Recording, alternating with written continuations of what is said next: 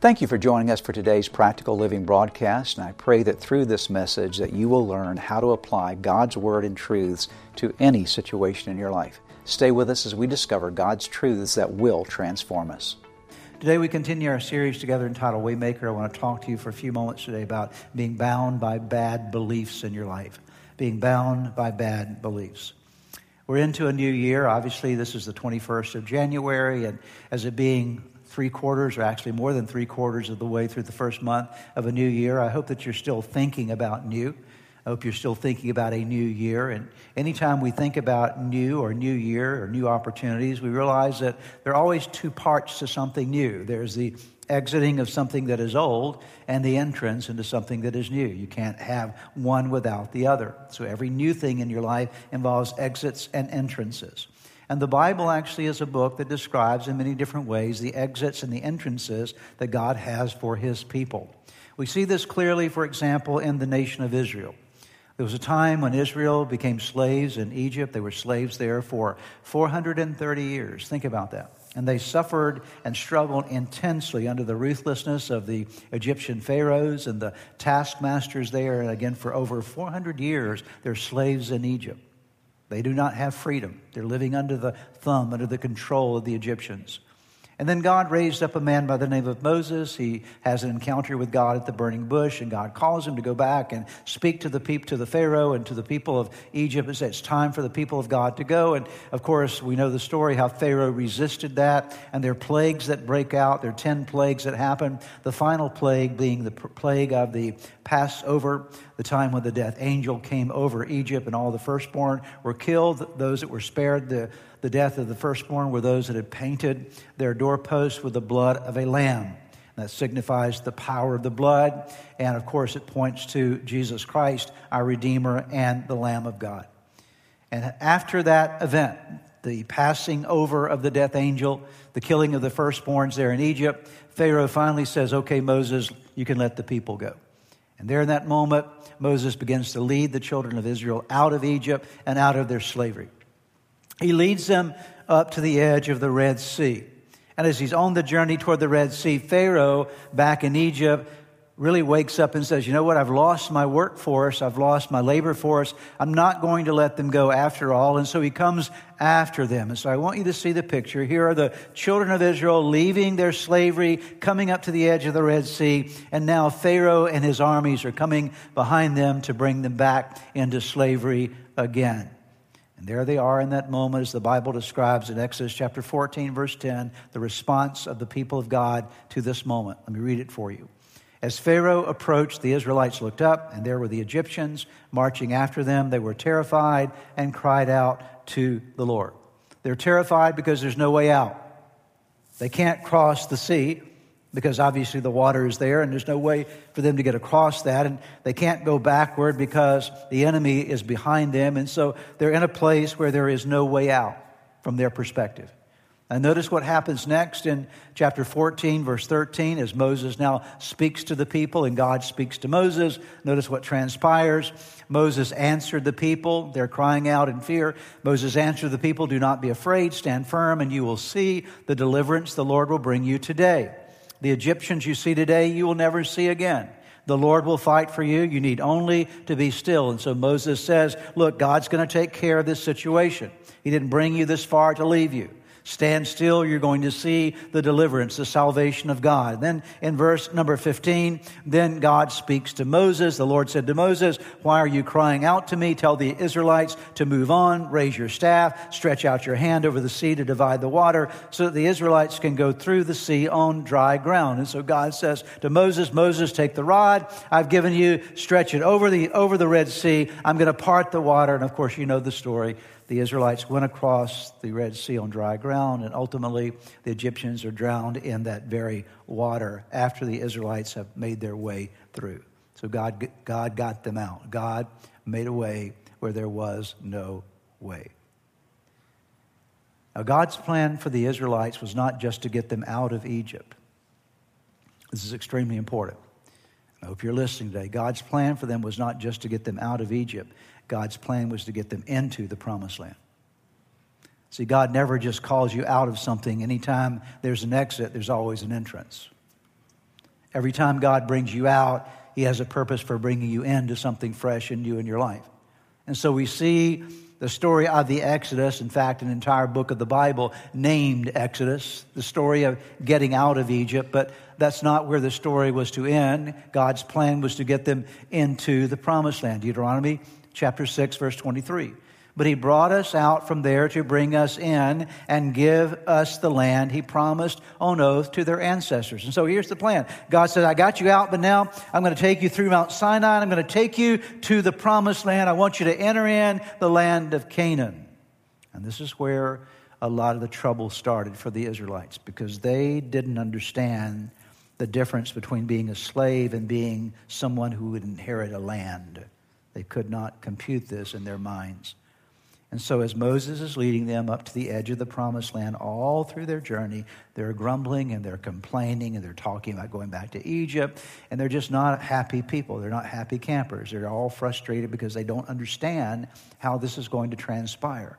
They're still living with a slave mindset. They're still living as though they're captive to the Egyptians. Although they're free in their mind, they're still enslaved. They're not free.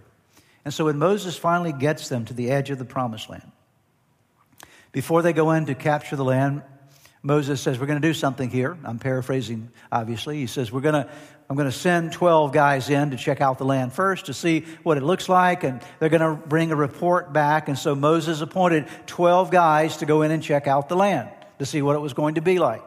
And take a look now with me at, at chapter 13 of Numbers. Let's see the assignment that Moses gave to these 12 men. When Moses sent them to explore Canaan, he said, Here's, here are the instructions. Go up through the Negev and on into the hill country. See what the land is like and whether the people who live there are strong or weak, few or many. What kind of land do they live in? Is it good or bad? What kind of towns do they live in? Are they unwalled or, or are they unwalled or fortified? How is the soil? Is it fertile or poor? Are there trees in it or not? Do your best to bring back some of the fruit of the land. It was the season for the first ripe grapes. And so Moses says, Go in and check it out. Here's the, here's the reason Moses did this. He wanted them to see the beauty of the land. He wanted them to catch a vision of what their future could be. Because you always go in the direction of your vision. So he wanted them to go in and come back and give a report to all of Israel that, wow, this is an amazing land. Here's some of the grapes that we brought back. It's a land that's flowing with milk and honey. We surely should go in and conquer this land. Moses hoped that somehow these 12 spies would come back excited and thrilled and they would pass on their enthusiasm to the entire nation of Israel. That was his hope. But notice, if you will, what happened when they return. When these 12 men return, let's see what transpires. Numbers chapter 13. By the way, I'm talking today about being bound by bad beliefs. Look at chapter 13 of Numbers 26, verse 26. They came back to Moses and Aaron and the whole Israelite community at Kadesh. These 12 spies came back in the desert of Paran. There they reported to them and to the whole assembly and showed them the fruit of the land. So they come back, they're going to give a report to everyone. They gave Moses this account We went into the land to which you sent us, and it does flow with milk and honey. Here's its fruit. So they brought back some of the beautiful grapes from the land there. Notice verse 28, how it begins. But, but the people who live there are powerful, and the cities are fortified and very large. We even saw descendants of Anak there. The Amalekites live in the Negev, the Hittites, Jebusites, and Amorites live in the hill country and the Canaanites lived near the sea along the Jordan. Then Caleb silenced the people before Moses and said, We should go up and take possession of the land, for we can certainly do it. We can certainly do it. We can certainly do it. Verse 31 But, there's that word again, the men who had gone up with him said, We can't attack those people. They are stronger than we are. And they spread among the Israelites a bad report about the land they had explored. They said, The land we explored devours those living in it. All the people we saw there of great size. We saw the Nephilim there, the descendants of Anak come from Nephilim. We seemed like grasshoppers in our own eyes, and we looked the same to them. Verse 36 So the men Moses had sent to explore the land, who returned and made the whole community grumble against him by spreading a bad report about it. Here's what I want you to see they come out of Egypt exiting out of something that was slavery. They go to the promised land, get to the edge, 12 men go in to check it out. The 12 men come back to give a report to Moses and all the people. And 10 of those 12 said, It's beautiful. It's incredible. Look at some of the grapes that we brought back. The fruit is, is beautiful. However, but there's some problems in going in. There's a lot of enemies in there. We can't do this. So their mindset was, We can't. 10 of them said, We can't. Two of them, and one is identified here in the story by the name of Caleb. There was another with him named Joshua. So Joshua and Caleb came back with a different report, and their report was not, we can't. Their report was, we can. What I want you to see is two different mindsets a group of people that said, we can't, and, and two people who said, we can. Two sets of thinking. We can't, and we can. The majority was the we can't crowd. The minority was the we can crowd. And I would ask you to think about it in your life. Which of those two groups do you tend to fit in in your life? Are you a part of the we can't company or are you a part of the we can company? Because that distinguishes what happens in your journey, in your life. Because we know from the story that what happens eventually is that all 10 of those who said we can't never make it into the promised land and all those who believed their report never made it into the promised land. But Joshua and Caleb, the two we can people, made it into the promised land, along with those of the earlier generation that believed and trusted God to possess the land. So understand it makes a difference in your life. So I'm going to talk to you today about three things that you and I need to understand about our mindset because this is what we're seeing here in the story. We're seeing a group of people who are bound by bad beliefs, those 10, and we're seeing two people who are blessed by right beliefs. Bound by bad beliefs, blessed by right beliefs. Here are three things to remember today. Number one, your beliefs are a key part of your mind. Now, this might sound simple, but I want to draw a distinction between two dimensions of your life your brain and your mind. There's a difference between your brain and your mind. Let me describe the difference. Your brain is the organ that sits in your skull. It weighs about three pounds. It's sort of a fatty mass that's filled with all kind of nerves and neurons and cells. There are about 86 billion cells in your brain. It's an organ of your body. Most of it is congealed together with fat, okay? So the next time someone calls you a fathead, you can say, Yep, you're right. That's exactly who I am. And so all of us have this three pound thing in our head that is a physical organ called the brain. You have one. The anatomy of every human being, every human brain is basically the same. If we were to get a big table here today and we were to take all your brains out and put all your brains on the table, they would all look alike.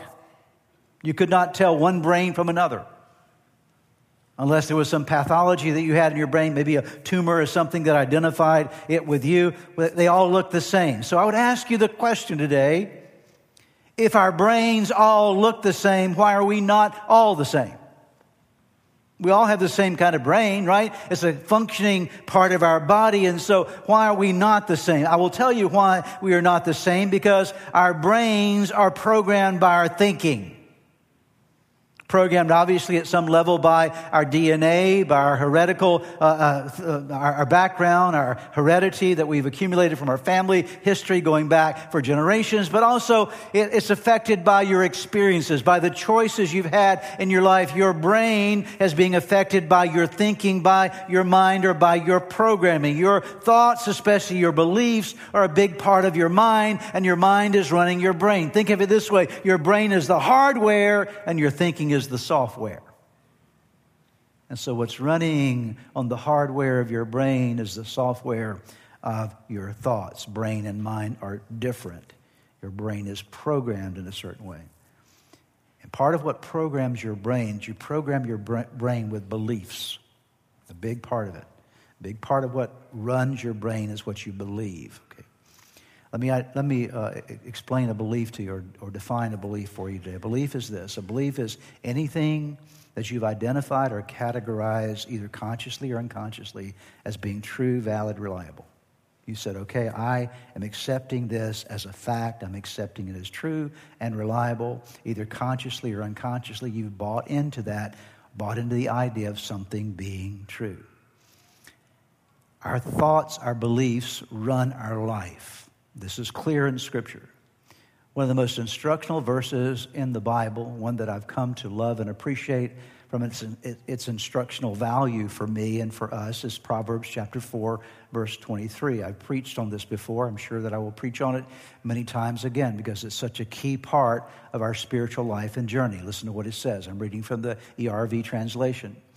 Above all, be careful what you think because your thoughts do what?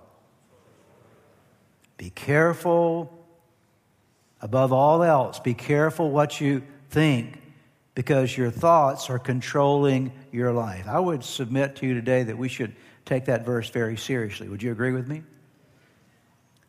If your thoughts are running your life, controlling your life, then it's extremely important to understand what am I thinking and what am I believing because my beliefs are part of my thought structure. And so that's running my life. And that leads me to my second point today. Your beliefs, your thinking processes will determine your attitudes, your actions, and your emotions. Note this. What you do with your life, the attitudes you have, the actions you take, and the emotions you feel are linked to how you think, what you believe. They have, your beliefs have consequences to them. Let's go back to the story of the spies a few moments ago. Remember those 12 spies we talked about just a moment ago? You remember them? 10 of them believed we can, and two of them believed we we can. The ones that believed we can't never made it in. The ones who believed we can made it into the promised land. What I want you to see, there are consequences to your beliefs.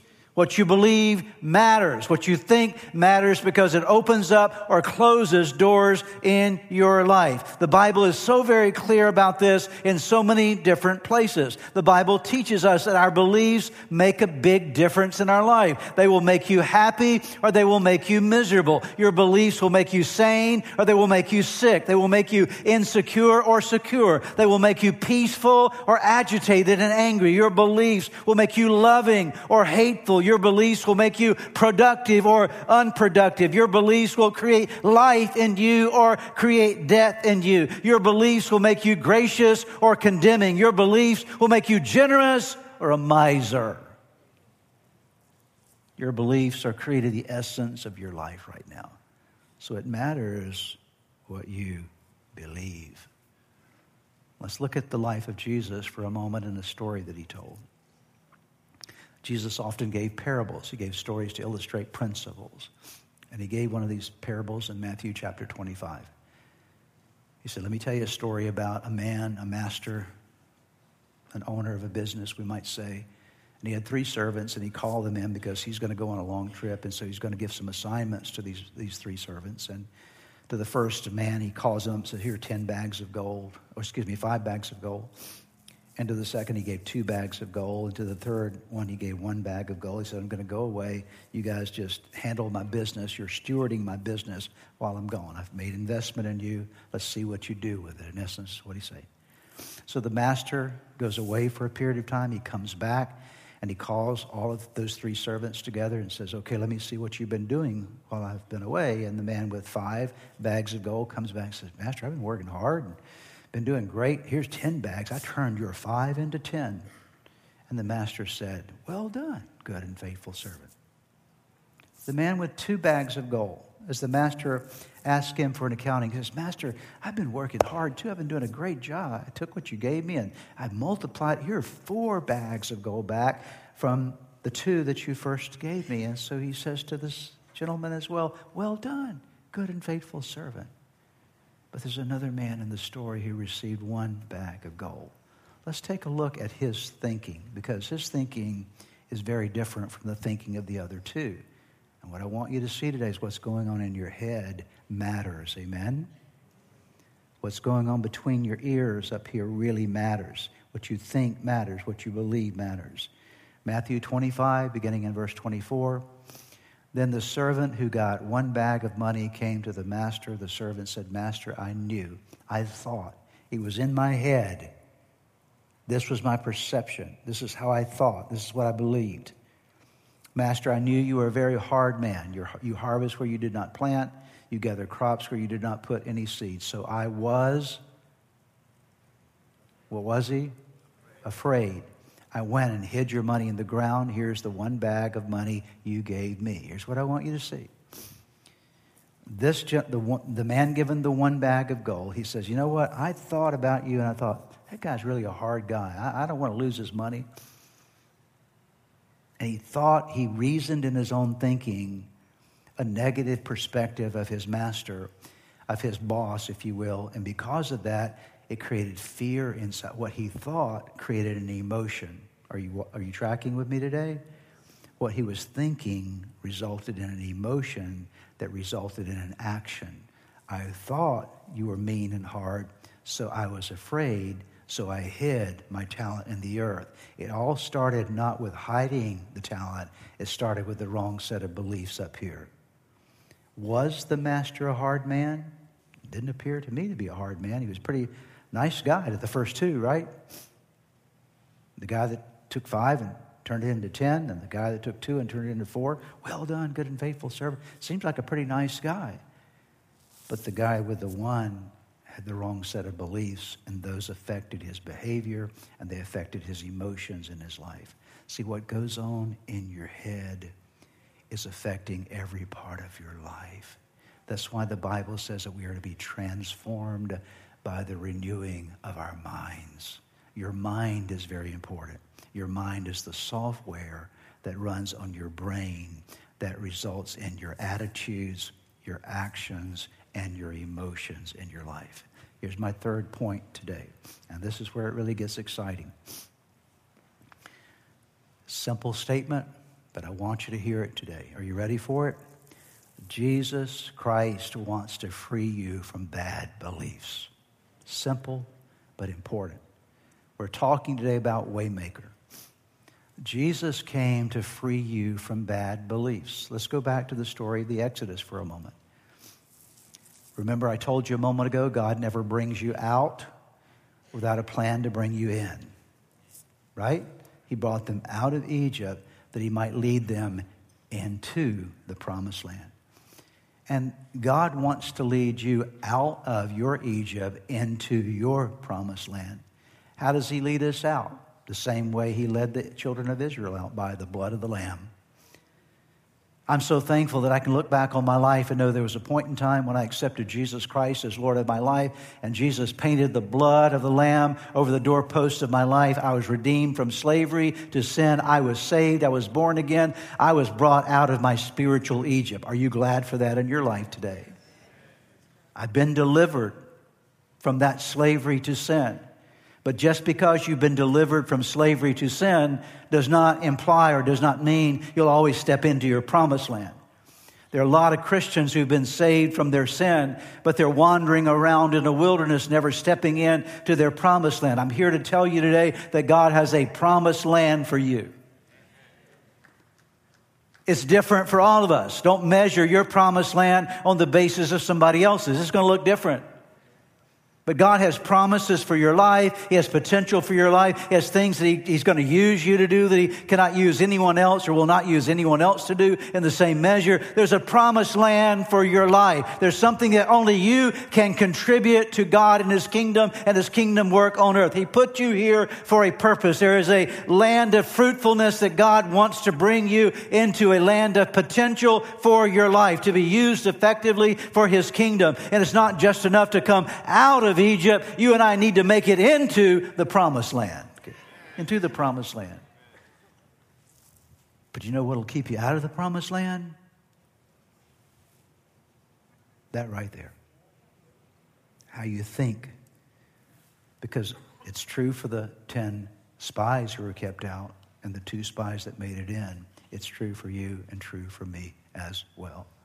So, how do we address this? We have to be aware then of the things that cloud our thinking or the things that are wrong in our thought processes or what I will call misbeliefs in your life. And all of us have misbeliefs. We have things that we think are true when they're really not true. We've accepted something as being true when it's not true at all. We, we've, we bought into a lie in our mind, and that lie is the software we're running on, and we're wondering why our attitudes stink, and, and our emotions are all out of whack, and our actions are not where they need to be. And we're wondering, why, why am I doing all those things? It's because that's a, that's a consequence of the software that's running in your mind. If you run your mind on a lie, on things that aren't true, then in essence your life will never be everything that God intends for it to be. Many of us are making ourselves miserable by, because of the misbeliefs we have in our head, the lies we have in our head about God, the lies we have in our head about ourselves, the lies, lies we have in our head about other people, the lies we have in our head about the world around us and our purpose in the world. We are making ourselves miserable. As I was preparing for this message, I was thinking about my own life. I cannot count the number of times I've made my own self miserable by my own thoughts. I thought things were true when I found out later they weren't true, and I made myself miserable for a week or two weeks or a month or six months or a year. And I just went around in misery thinking something was true until I found, oh, that's not true at all. Thinking that person doesn't like me, that person doesn't care about me, and find out six months later, they don't even think about me, okay? Are you with me? Okay. And you've done the same thing too because you just laughed when I said that, okay?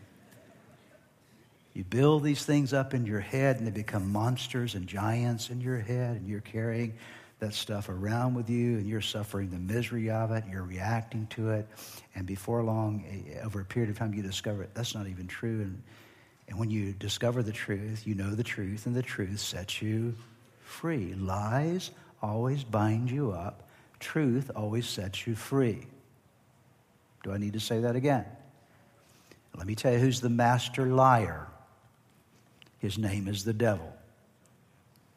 He's real, and he, all he ever does, he can't tell the truth. Jesus said of him in John, I believe it's John chapter, I want to say chapter 6 or 8, I can't remember right now. You can look it up. But he said, when the devil speaks, he lies. He's a liar. He's been a liar from the beginning. His native language is lying. So the enemy loves to camp in your world and to camp on your shoulder and tell you these lies about God and these lies about yourself and these lies about other people and these lies about the world around you because he knows if he can build a lie into your software, he's going to affect your attitude, your actions, and your feelings and your emotions. And so we accept things as being true when they're not true at all. How many times have you believed the wrong thing about God? You just haven't believed that God is good and God is caring, God's kind, and God's got your back and God's going to get you through this. You haven't believed that. You've believed the opposite of that. You've been miserable because of what you were believing about God. How many times have you believed the wrong things about you? God says one thing about you and you say something else about yourself. And so now you're living in the misery of your own opinion of yourself instead of God's opinion of you. How many times have you believed the wrong thing about other people? You were, you, you, were, you were convinced of something about someone else. You perhaps judged someone else in some way and you found out later they weren't like that at all. Or maybe, as I said a moment ago, you, you've made the assumption that someone felt something about you or thought something about you when you discovered later they didn't think that at all. And so we build all these lies into our system and we wonder why we're feeling so miserable in life. So the question becomes how do we how do we get out of this? How do we break this pattern? How does Jesus make a way out of this for us? I'm going to give you five things that are essential to doing this as we conclude here today. Five ways to break out of bad beliefs. Number one, you need to settle your basic beliefs. What I mean by that is your basic beliefs in God. What do you believe about God? Because what you believe about God matters. And where do you find what you ought to believe about God? In this book called the Bible. It describes God to you, okay? As you open up the pages of this book, you read and understand this is who God is. And let me tell you, just for a brief moment, to who God is God is a good God. God is a kind God. God is a compassionate God. God is a forgiving God. God is a gracious God. God is a God of strength and power. There's nothing that is too hard or difficult for Him. God is a God who's greater in you than those things that are in the world. God is for you. God is not against you. This is who our God is. He is the mighty God, the personal God who loves you beyond anything that you can imagine. And if you ever believe anything opposite of that related to God, you're believing a lie about God because this is who God is. And so many times we bind lies about God. Oh, God's not good. God's not working in my life. I can't see his evidence. I can't see an answer to prayer. And we begin to tell ourselves lies and we find ourselves miserable and frustrated in our spiritual journey because we're buying into a lie. God is good and he's good all the time. God is kind and he's kind all the time. God is loving and he's loving all the time. God cares about you. God is a provider. He's going to get you through every provisional need you ever have in your life. He said, My God shall supply all of my needs according to his riches and glory by Christ Jesus. This is the God that we serve. This is who God is. Never buy into a lie about the nature and the character of God. Get to know your God. Get to know your God. So no one can talk you out of who your God is. And you know who your God is because it's founded in truth in God's word. This is who I serve. This is the God I love who loves me in return. And I've settled my basic beliefs about that. You can't shake me up anymore. I'm not defining my beliefs about God by what you say or what the world says or what the internet says or what the media says. No, I'm defining my beliefs about God based upon what His Word says about Him. Are you with me today? And then you need to continually flood your mind with wholesome, healthy thoughts. Get rid of the junk food, mental junk food around you. Some of us, we just feed ourselves mental junk food all the time. And we wonder why we're not happy. Well, you figure it out. You say, Where's the mental junk food? It's all around us. It's on the internet, social media, it's television, radio, music, movies. And you just eat this diet of junk food. You wonder why am I feeling the way I'm feeling? Because you're eating the wrong food, okay? You're eating the wrong mental food. So saturate your mind with wholesome, healthy thoughts. That's why we provide your resources. That's why I, I gave you that little book a couple of weeks ago.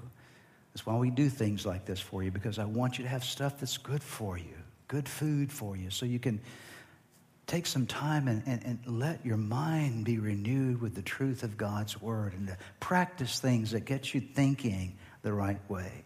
The third thing that's necessary is to inspect the underlying thoughts and beliefs that are creating your negative feelings. What do I mean by that? Let me see if I can explain it this way. Most often, we, we, we tend to think about our feelings. We often, how are you feeling today? How you feel? You ever heard that phrase, right? You probably ask somebody that pretty much every day. How you feeling? I would suggest we would do better if we asked, how you thinking? Instead of how you feeling, how you thinking? Amen? Are you getting this today? Just to change, because let me show you why this is important. Because your feelings are an expression of your thinking. It's not your feelings that rule your life, it's your thinking that creates your feelings. I'll prove it to you. If I were to sit down with you right now and say, Tell me the most miserable experience you've ever had in your life and the person that's treated you the worst, and I want you to tell me all the dirty details and how badly they've treated you. About five minutes in, you know what's going to happen? To your emotions are going to be riling up. You're going to be feeling all kind of anger and stuff you haven't felt for years. Why? Because you're thinking about that person. Yeah, they really did. Yeah. Where's my gun? Okay, I'm going after them. Okay before long, you're just riled up on the inside. That's a joke, by the way, okay? It's a joke, by the way. On the other hand, if I say, Tell me about the person who's treated you the best in your life, who's been the kindest and sweetest to you? Could you talk about them for a few moments? You know what's going to happen? You start thinking about that person and talking about them. What are you going to start feeling? You're going to feel love. You're going to feel joy. You're going to feel, wow, it's amazing, grateful. All these feelings. See, what I want you to see is your feelings are an expression of something else. See, I can't change my feelings. No, you can't change your feelings, but you can change your thinking. Amen. And what you want to learn to do is when negative feelings come up in your life, don't spend your time trying to change your feelings. Take time and go back and check out your thinking, okay? Because your thinking is what's producing your feelings. And what I've learned and am learning, I've not, uh, certainly am not perfect at this in my own life. I still struggle with this just like you do because we're all human. But if you can trace back the negative thoughts and the ungodly or the, the, the, the deceptive lies in your mind that you've bought into, then you change that and you change your emotion associated with it. But it takes some effort, it takes some involvement on your part. Let's go to the next one. Challenge your thoughts and your emotions. You need to challenge them. That when you discover that your thoughts and emotions are inconsistent with what's true, then challenge them. Say, I'm not going to let you live in me. I'm going to take control of my own thinking. Who's in charge of your mind? You are, okay? You with Jesus, Holy Spirit working, and you're in charge of your mind, which means that when you find yourself thinking something you shouldn't think, then all you need to do is rise up in the name of Jesus and take authority over that and say, you know what, I'm not going to let that thought remain in me any longer. It's an enemy in my head. And you would never let someone come and live in your house that was just tearing your house up, would you? If they were in your house, tearing your house up and just wreaking havoc all over your house, I hope that at some point in time you would evict them. You'd say, I'm not going to let you stay here. But so often we let these thoughts come in our head and they're wreaking havoc in our mind and we never rise up and say, get out of here in the name of Jesus. I take authority over you and take you captive and make you obedient to Jesus Christ. You no longer can live in me. And when you rise up like that, you've got to fight the fight. You've got to press against them. They're not just going to say, well, I'll just walk away. No, you've got to have some authority here. And I want you, Jesus gave you a badge.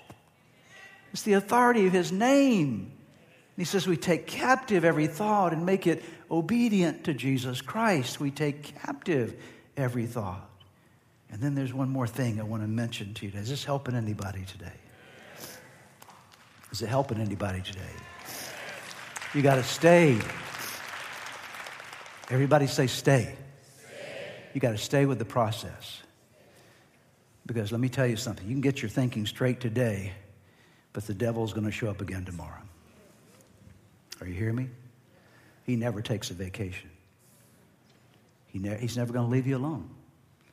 Now, it can get better as you learn to build your life on truth and you can become more, uh, much stronger in these areas. But I promise you, there's always an attack coming your way. That's why the Apostle Paul said that our, our battle is not with flesh and blood, okay, but with principalities and powers and rulers of wickedness in the heavenly realms. Ephesians chapter 6, it says, Therefore, put on the whole armor of God that you might be able to stand against the wiles of the devil. Do you know what the first piece of the armor of God is?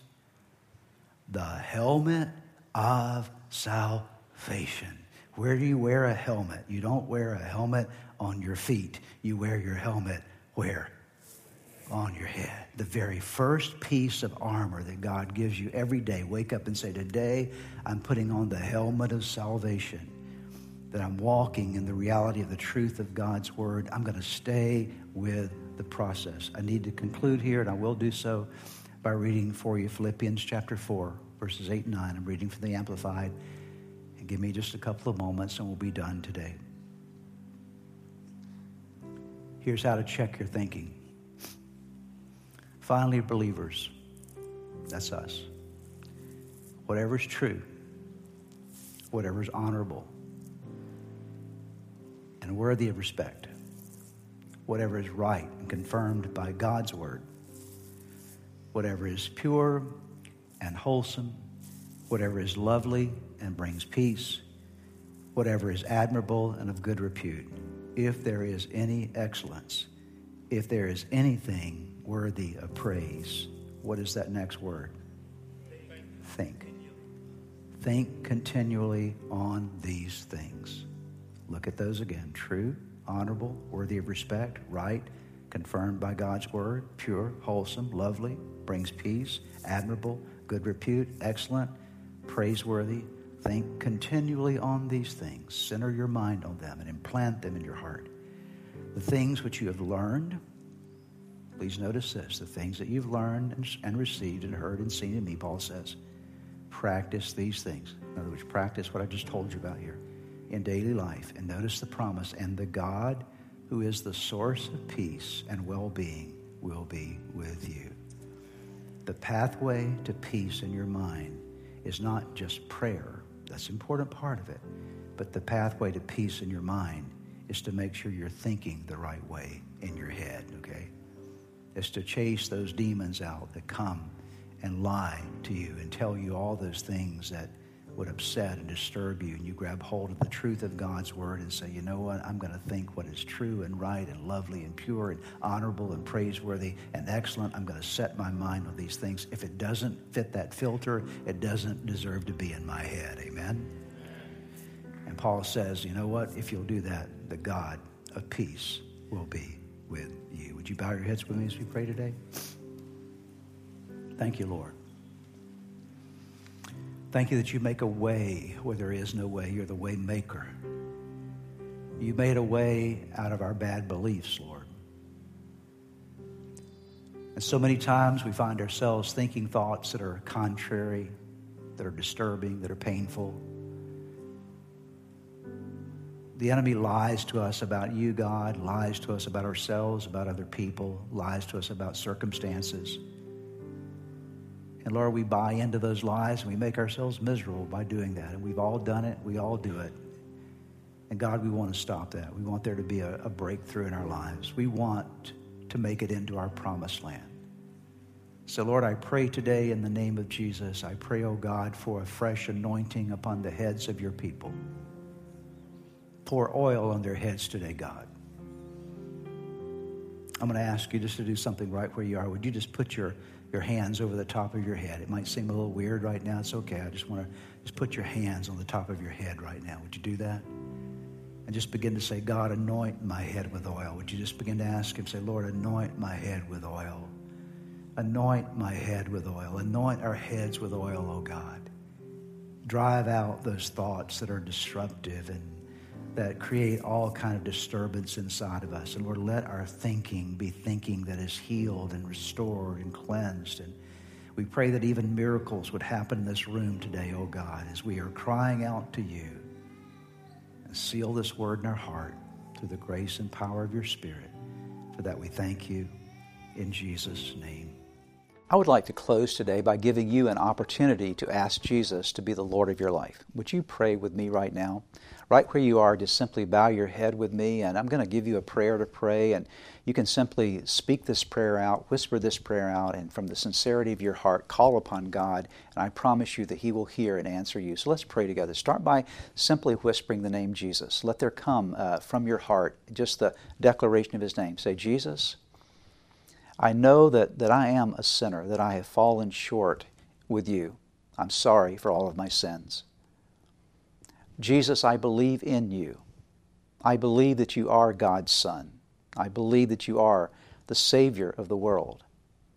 I believe that you died on the cross for my sins. And I believe that you rose from the grave, that you are alive today. Now pray these words. Say, Lord Jesus, come into my heart. Come into my life. Forgive me of my sins. Give me a new start in you. I commit my life to you. In Jesus' name, amen. Now, if you prayed that prayer with me, I want to encourage you with a promise from God's Word that says that when we call upon God's name, we call upon the Son of God, there is salvation that comes to our lives. He changes us from the inside out, and you become a new creation. All things pass away, all things become new. And that's exactly what has happened to you today. Your next step really is to make sure that you get into a good Bible believing church. And you begin to study God's Word, get God's Word in you, and to make sure that you get a copy of the Bible if you don't have one and begin to read it. Spend some time every day in prayer. And I would encourage you also to check out the resources on our website that will help you to get going in your relationship with Jesus. You can find them at church-redeemer.org. Get those into your hands. Get started in your new life with Jesus Christ. Thanks again for joining us today. May God bless you, and we look forward to seeing you next time.